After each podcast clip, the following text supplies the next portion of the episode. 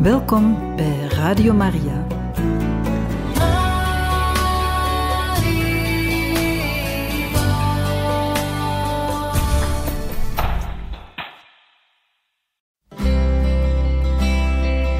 Welkom bij Boekat, een programma van Radio Maria.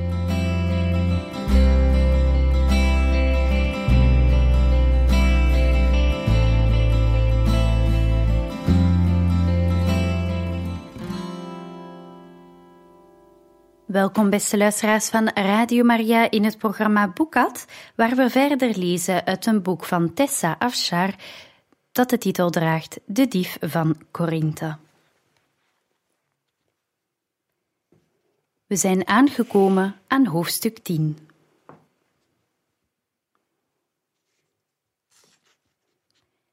In het atrium van het huis begon zich personeel te verzamelen, op zoek naar de bron van de commotie.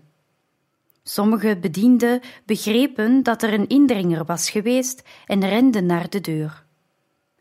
Ze zouden naar buiten gaan en vader opwachten in de straat. Ik moest snel handelen. Nu kwam mijn jarenlange training van me van pas en mijn lichaam nam het hef in handen. Ik balanceerde op de takken van de wilg en stond op. Mijn knieën bibberden. Toen sprong ik op de rand van de muur en stortte me zonder aarzelen in een boom in de tuin. Ik gromde toen ik met bruut geweld tegen de stam sloeg. Ik klemde met mijn handen, bovenbenen en kuiten stevig vast aan de ruwe bast, al drongen er tientallen splinters in mijn huid. Ik zocht een houding, balanceerde met gebogen knieën en losse armen en mikte op een stoere eik zes passen bij me vandaan. Ik sprong. Het was verder dan ik op de grond gewend was te springen. Als ik van deze hoogte viel, zou ik zeker mijn botten breken. Daar zou mijn vader niet mee geholpen zijn. Ik verdraaide mijn pols toen ik een tak vastpakte. Ik hapte naar adem van pijn. Plotseling gleed mijn hand weg en bungelde ik aan één hand. Ik sloeg mijn benen om de stam en zette me schrap. Er was bijna geen tijd meer.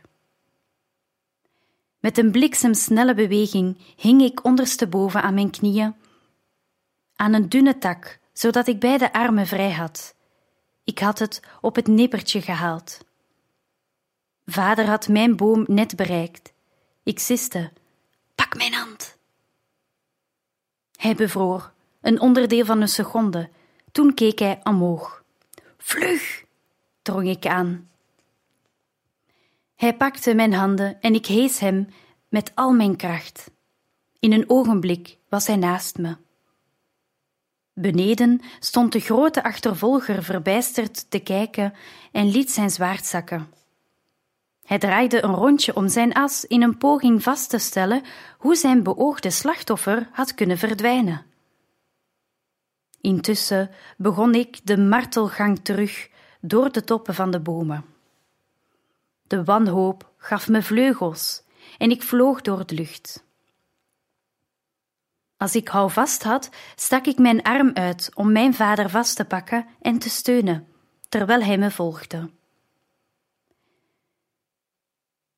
We sprongen over de muur in die laatste wilg, gleden langs de stam naar beneden en begonnen te rennen als de wind.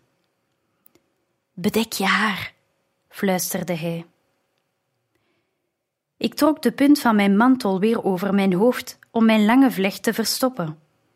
Van achteren bezien leek ik een man, op blote voeten en gekleed in een versleten mantel. Ik was sneller dan vader, maar hij wist beter de weg. Hij trok het donkere masker van zijn gezicht en wees naar het noorden. We namen een andere route dan we gekomen waren, achtervolgd door een half dozijn mannen. Hoe langer we renden, hoe groter onze afstand van hen werd, want ze kenden de weg niet en raakten in de war door de weerwaar van paden die we namen.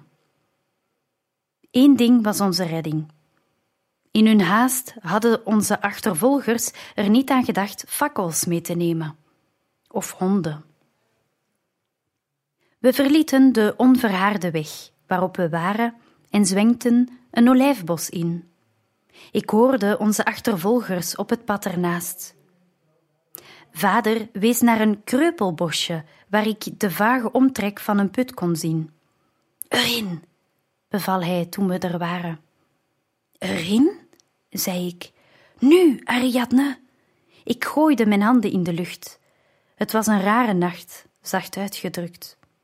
Ik was mijn vader als een roofdier gevolgd door verlaten straten. Ik had hem een huis binnen zien sluipen als een ordinaire misdadiger. Ik had in bomen geklommen en was van tak naar tak gesprongen als een Afrikaanse aap. We waren nagejaagd door mannen met zwaarden en knuppels. En nu moest ik zeker afdalen in een donkere put die wie weet waaruit kwam. Vertrouw me, fluisterde vader. Wat kon ik anders? Ik nam een hap lucht, liet me in de krappe cirkel van stenen zakken, greep het touw dat op de rand lag en daalde af. Ik voelde de muren om me heen sluiten, verstikkend. De ruimte was zo krap dat ik niet kon ademen. Ik zou terug naar boven zijn gekrabbeld, als vader zich niet boven op me had laten zakken. Ik kon geen kant meer op. Dan naar beneden. Tot mijn intense opluchting was de put niet zo diep als ik had gevreesd. De schacht was zo hoog als twee mannen op elkaar en op de droge bodem had ik ruimte genoeg om te staan, zonder mijn hoofd te stoten. Als hier beneden ooit water was geweest, was het lang geleden opgedroogd. Vader landde naast me. Wat? begon ik. Hij legde een vinger op zijn lippen. We moeten stil zijn tot ze het zoeken opgeven. Als we weer thuis zijn, kunnen we praten. Nu de spanning van de achtervolging was geweken, voelde ik mijn knieën slap worden. Ik zonk op de grond, trok mijn bovenbenen tegen mijn borst en probeerde te stoppen met bibberen. Ik lette niet op de talloze prikkende schrammen in mijn handen en op mijn benen, lette niet op mijn uitgedroogde keel en niet op de massa vragen die zich verdrongen in mijn hoofd. Vader liet zich omzichtig naast me neerzakken. In het donker kon ik zijn gezicht niet zien. Op de tast zocht ik zijn hand. Ik had hem gered. Wat hij ook had gedaan, het kon me niet schelen. Hij was veilig. De uren sleepten zich voort, terwijl we hand in hand naast elkaar zaten en onze adem zich vermengde als mist in de koude lucht van de vroege ochtend. Toen we boven ons het bleke licht van de opkomende zon zagen, klom vader langs het touw naar boven. Nadat hij zich ervan verzekerd had dat niemand ons opwachtte in het bos, wenkte hij me hem te volgen. We veegden het stof van onze kleren en ik maakte mijn vlecht los, liet mijn haar los over mijn rug hangen en vouwde Theo's mantel over mijn arm. Vader draaide zijn zwarte mantel binnenste buiten en tot mijn verbazing zag ik dat de binnenkant felblauw was. Daarna zagen we er totaal anders uit dan de avonturiers van de afgelopen nacht. In plaats van twee bandieten waren we nu een heer en een dame, ofschoon enigszins verfromfraaid. Ofschoon enigszins verfomfaaid en vermoeid. Ik dacht dat ik zou sterven van nieuwsgierigheid voordat ik thuis was. In mijn hoofd buitelden de vragen over elkaar. Nu, vertel op, zei ik toen we onze villa bereikten. Vader liet zich behoedzaam op zijn bed zakken. Zijn benen waren bont en blauw. Ik schonk wijn in een kelk en gaf die aan hem. Eerst eten, denk ik, zei hij, en schoon water om me te wassen. Ik bedong mijn razende nieuwsgierigheid maar weer tot zijn slaaf ons warm water en eten had gebracht. Vaders wonden waren oppervlakkig, maar ze moesten worden schoongemaakt. Hij kromp in elkaar elke keer dat ik een natte handdoek tegen zijn kapotte huid drukte. Kordaat maakte ik de sneden in mijn eigen armen en benen schoon. De splinters moesten maar wachten. Ik deed de luiken voor de ramen, schoof de grendel voor de deur en ging zitten. Ik liet me niet langer afschepen. Leg uit, zei ik. Hij nam een grote slok uit zijn kelk met warme, kruidige wijn. Waarom ben je me gevolgd? Ik knarste tanden. Dit is niet het juiste moment om u een verklaring te geven voor mijn daden. Hij trok een grimas. Nee. Hij frommelde aan zijn riem, trok een rol perkament tevoorschijn en gaf die aan me. Het perkament was gekreukt tijdens onze ontsnapping. Ik had even tijd nodig om hem met ongeduldige handen glad te strijken. De missieve bevatte vijf regels. Ik gaf een gil toen ik ze gelezen had. Bij de oogbollen van Zeus, u bent de eerbare dief. Vader kromp in elkaar, alsof iemand hem geprikt had met de punt van een gemene dolk. Ik ben nooit dol geweest op die titel, al moest ik hem wel gebruiken. Nu, het is wel de enige titel die bij u past. De wereld was uit zijn voegen geraakt en hij zat zich druk te maken over titels. Mijn vader was een dief. Hoe? Wat? Is moeder daarom van u gescheiden? bracht ik uit. Ik had de doos van Pandora geopend en wist niet welke ramp ik het eerst moest aanpakken. Hij draaide de gouden ring die om zijn pink zat, eerst de ene kant en toen de andere.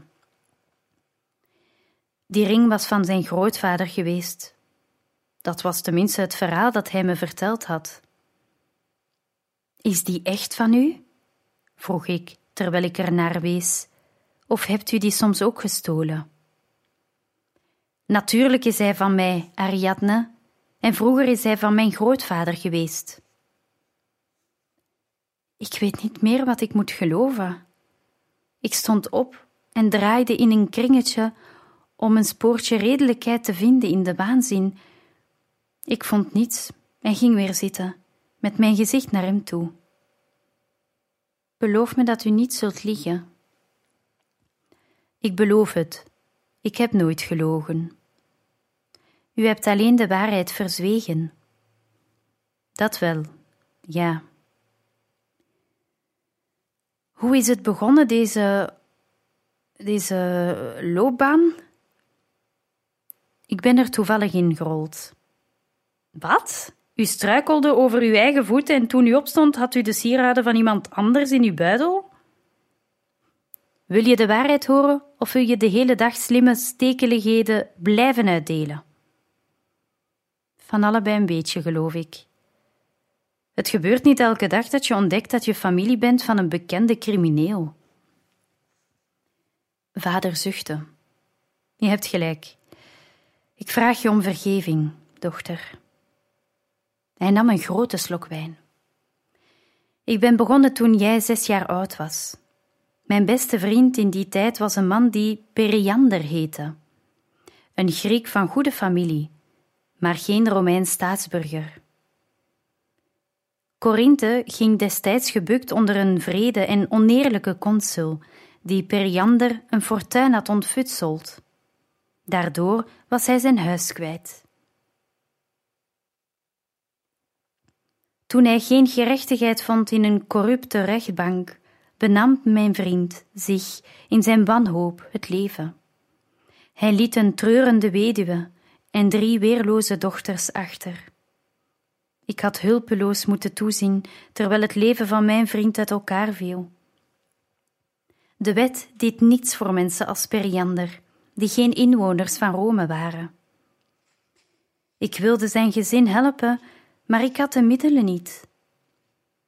Het idee kwam op een avond, toen de consul ons als gasten bij hem thuis nodigde. Ik ging erheen, hoewel ik hem haatte, in de hoop een gelegenheid te vinden om hem te overtuigen Perianders weduwe een kleine som geld te schenken. Terwijl ik daar was, ving ik een glimp op van een schatkistje in een van de kamers en ik wist dat ik het kon meenemen. Vader haalde diep adem. Later die week ging ik terug en heb ik hem beroofd. Die eerste misdaad was niet ten behoeve van mezelf. Ik gaf de opbrengst aan Perianders vrouw en dochters. Ze kochten er een dak boven hun hoofd van. De meisjes zijn nu gelukkig getrouwd. Hun moeder slaagde erin het geld te vermeerderen met een paar goede investeringen en een respectabele bruidschat voor hen opzij te zetten. Ze had er natuurlijk geen idee van dat het gestolen was. Ik knikte langzaam. Ik kan begrijpen wat u ertoe dreef om de consul te beroven. U wilde het gezin van uw vriend beschermen en zijn dood wreken, maar waarom bent u doorgegaan? Een jaar na die eerste beroving kwam ik zelf in de financiële problemen. We bezitten land, Ariadne, en daar heeft ons inkomen altijd in gezeten: olijven, druiven en gerst. De boeren die onze grond pachten, zijn afhankelijk van het weer. Als er droogte is, als er op het verkeerde moment regen valt, als de oogst door ziekte wordt geplaagd, dan hebben we een jaar geen inkomen. Als dat jaar er twee of drie worden. Hij haalde zijn schouders op. Ik heb slaven verkocht en een stuk grond, maar het was niet genoeg. Toen herinnerde ik me hoe makkelijk het was geweest om de consul van een deel van zijn onrechtmatig verkregen schatten af te helpen. Dus ik koos een andere man, net zo oneerlijk, en sloeg opnieuw toe. Ik stopte mijn hoofd in mijn handen. Mijn probleem was dat ik zijn redenering wel kon volgen. Zijn daden waren van een verbazende logica. Mijn vader was een dief, en in plaats van geschokt te zijn, voelde ik sympathie. De wereld was op zijn kop gaan staan, of ik. Ik kon het niet meer onderscheiden. Ga door, zei ik. Vader haalde zijn schouders op. Ik merkte dat ik er talent voor had. Ik kon manieren bedenken om vergrendelde deuren, blaffende honden en oplettende bewakers te omzeilen. En ik gaf altijd een deel van wat ik stal aan de armen. En alleen oneerlijke mensen waren mijn doelwit. Corrupte mannen die het leven van anderen ondraaglijk maken.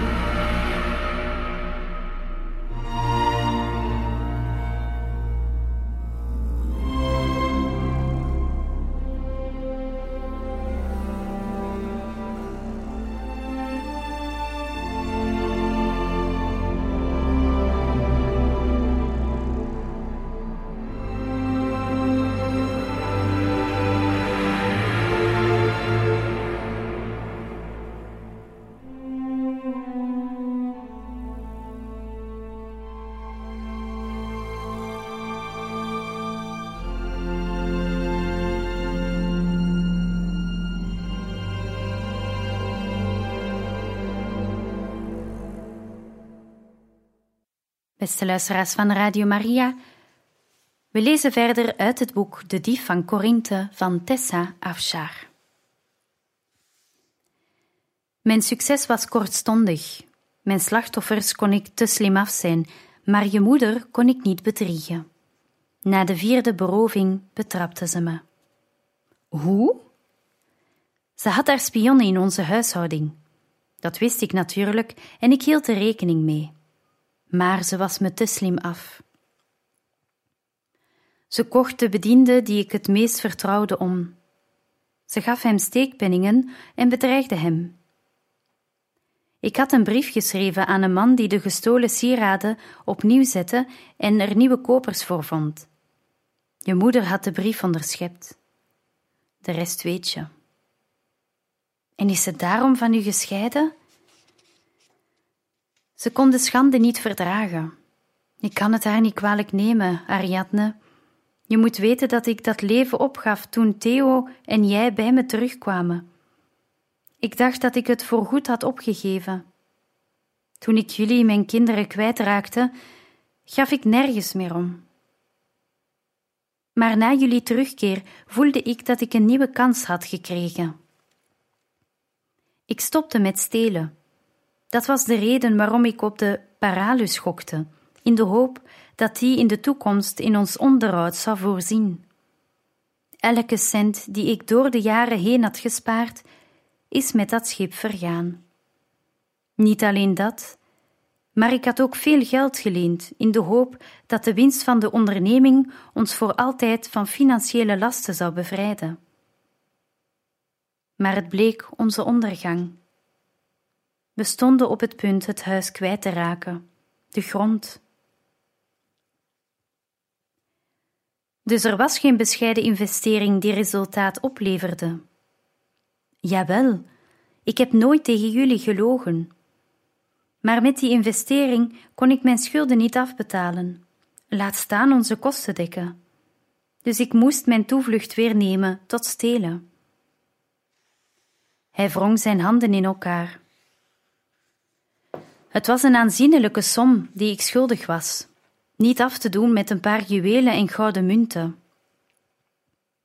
Het spijt me, Ariadne. Je zult je wel voor me schamen. Ik schaam me voor mezelf. Schaamde ik me inderdaad voor hem? Met zijn misdaden bracht hij een vreemd soort gerechtigheid teweeg. De armen hadden meer voordeel van zijn oneerlijkheid dan van de eerlijkheid van de meeste rijke mannen. Er zat logica in zijn daden, een vreemd soort juistheid. Ik vond het moeilijk om vaders keuze te veroordelen. Ik voelde me nog beschaamd, nog met afschuw vervuld door zijn daden. Geschokt wel, maar niet verontwaardigd. Misschien had ik mijn denken laten beïnvloeden door de bewondering die de eerbare dief in Korinthe genoot. Ik had geleerd zijn berovingen door een bril van deugdzaamheid te zien. Toen dacht ik aan een nieuwe puzzel.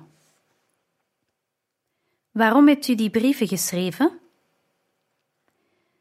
Hij drukte zijn rug tegen de muur en sloeg zijn armen om zijn knieën.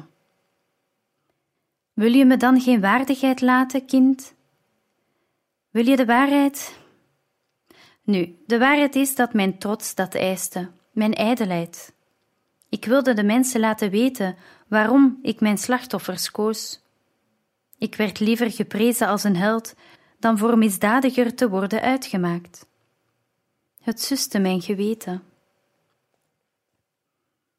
Er viel een diepe stilte. U bent eerlijk voor een dief, zei ik tenslotte. Hij bleef zwijgen. Wat viel er ook meer te zeggen? Ik pulkte aan een bijzondere grote splinter in mijn scheen. Trots of geen trots, het was een sluwe zet. Vanwege die brieven wilde het publiek niet dat u gearresteerd werd. Afgezien van de mensen die u beroofd hebt, is er niemand op uw ondergang uit en zet niemand de staatsmagistraten onder druk om u te vinden. Vader trok een wenkbrauw op. Je schijnt het nogal goed op te nemen. Het was waar. Ik was niet verontwaardigd weggestormd. Weet Theo het? vroeg ik. Nee, en ik hoop dat je het hem niet vertelt. Ik knikte, met mijn lippen op elkaar geperst tot een grimmige streep. Ik heb geen idee hoe Theo zou reageren op deze nieuwe wending in de gebeurtenissen. Je hebt me vannacht gered, zei vader. Als jij niet had ingegrepen, zou ik gepakt zijn, misschien zelfs gedood. De man die me achterna zat, was al te ijverig. Onverklaarbaar genoeg moest ik lachen. Hij had wel een groot zwaard en snelle voeten. Hoe is het je gelukt om van de ene boom naar de andere te springen? Op dat moment had ik te veel haast om voldoende aandacht te hebben voor je prestatie, maar nu, met een helder hoofd, vind ik het verbijsterend. Theo en ik oefenden altijd salto's, spiraalbewegingen en ratslagen. Ik vertelde hem over de man uit Kreta, die de kunst had gedemonstreerd op Theo's school. We hebben onze balans en kracht ermee verbeterd. Ik kan langs een rechte zuil ter hoogte van een hele verdieping omhoog klimmen, bovenaan een salto maken en op mijn voeten neerkomen. Dat heb je nooit verteld. Nee, geheimen bewaren schijnt ons in het bloed te zitten. Hij keek me nadenkend aan. Je moet Delia die splinters eruit laten halen. Ik schonk geen aandacht op zijn voorstel. Wat hebt u dit keer gestolen? Niets. Ze hadden extra bewakers ingehuurd en eentje ontdekte me. Ik was blij dat ik weggekomen ben zonder erkend te worden. Dus u moet nog steeds geld hebben, zei ik, en ik sprak de woorden zorgvuldig uit. Hoeveel diefstallen moet u nog plegen voordat we uit de schulden zijn? Hij schudde zijn hoofd. Ik geef het op, Ariadne. Als ik één ding geleerd heb vannacht, dan is het dat dit geen spelletje is. Ik ben verwend door mijn eerdere successen. Dit leven vormt een te groot gevaar. Als ik gepakt word, is het jullie ondergang. Daar had je moeder gelijk in. Zijn woorden luchten me niet op, maar kwamen als een teleurstelling. Ik pakte zijn kelk met wijn en nam een gretige slok. Hij was koud geworden, de specerijen waren naar de bodem gezakt. Ze kriebelde in mijn keel toen ik kaneelpoeder en geplette kardemomzaadjes doorslikte, zodat ik moest hoesten. Ik zette de beker neer en veegde mijn mond af met zijn servet. Later praten we verder. Ik heb tijd nodig om na te denken. Vader knikte.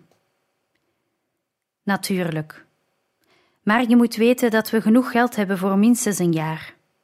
Misschien meer, als we zuinig zijn. Hij haalde zijn schouders op. Daarna bedenken we wel iets. Ik stond op, klaar om weg te gaan. Even draaide de kamer voor mijn ogen.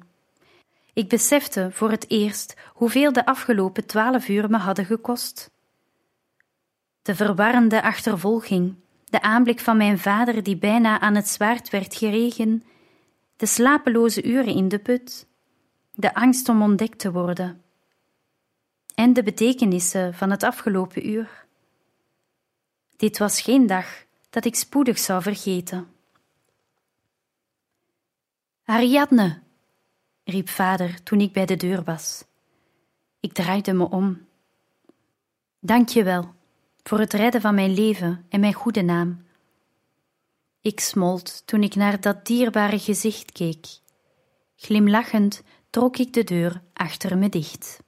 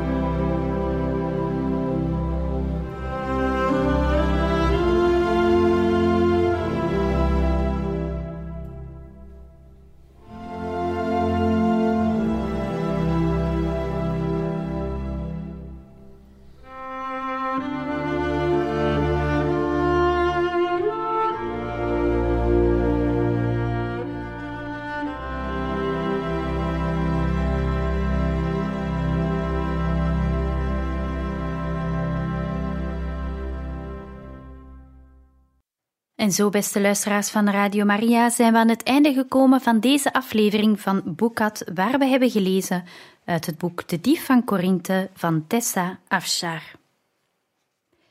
Met deze aflevering hebben we het eerste deel van het boek geëindigd. Het eerste deel ging over de ontdekking. En de volgende vers uit de Bijbel staat hier bij het eerste deel van dit boek.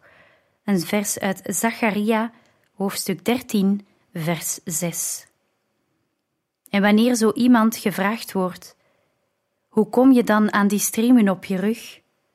Dan zal hij antwoorden: Die heb ik opgelopen in het huis van mijn meesters. In een volgende aflevering gaan we dus starten met hoofdstuk 11. Dat is een tweede deel van het boek.